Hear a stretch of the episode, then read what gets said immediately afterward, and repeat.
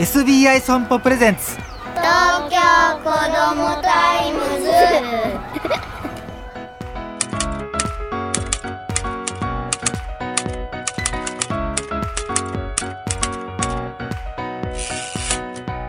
おはようさんさん東京子どもタイムズ編集長の杉浦太陽です。今週の話題はこちら。親子の会話。お父さんお母さん。お子さんとどのくらい会話をしている認識がありますか？塾の口コミサイト塾マップが今年1月30歳から49歳のお子さんがいる全国の男女300人を対象に行ったアンケート調査によりますと毎日一定量の会話がある。69%週3回から5回は一定量の会話がある。8%週12回は一定量の会話がある。12%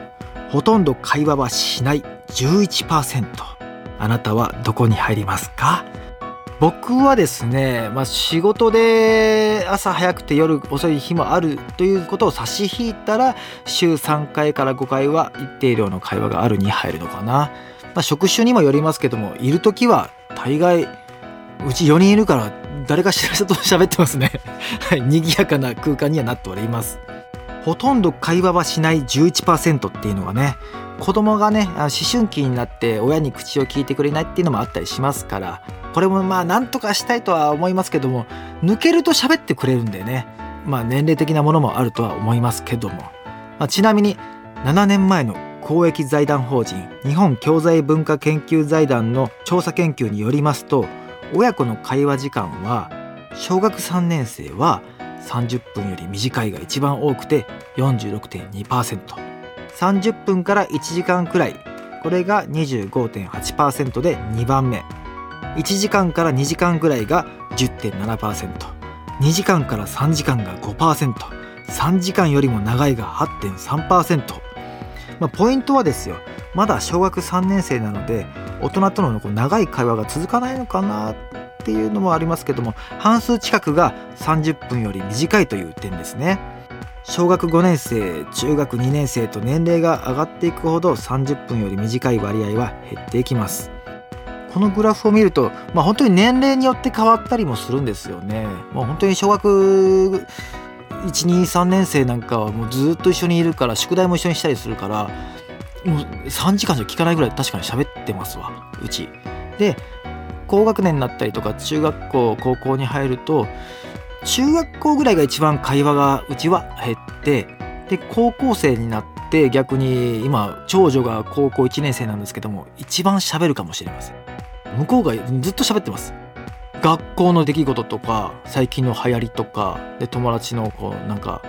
青春ですね。それをなんかこう僕らがいいねいいねって言いながら聞いて僕らも青春をちょっと分けてもらってる感じがしてね。あ僕すごい好きな時間です。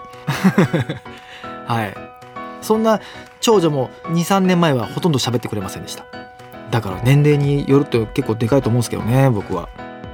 さあ一方でこんな数字もあります。東京荒川区の小学5年生6年生と中学生全員を対象にした調査で親は私の話をよく聞いてくれるという問いに「はい」と答えたのは52.4%つまりほぼ半数はですよ。親は自分の話をきちんと聞いてくれないっていうね。まあ捉え方もありますよね。もうこれはちょっとね親としては気をつけたいんですけども。まあそうですね。子供が話してる時にスマホを見ていたりとかまた何か言ってるわとかね適当に聞き流したりとか、まあ、そういう親の姿を敏感に見ているんでしょうね。なるべくやっぱこう耳を傾けてあげて今日何やったとか友達とどうみたいな勉強どうみたいなそんな話してると、まあ、勉強の話が一番子供逃げますねでもね。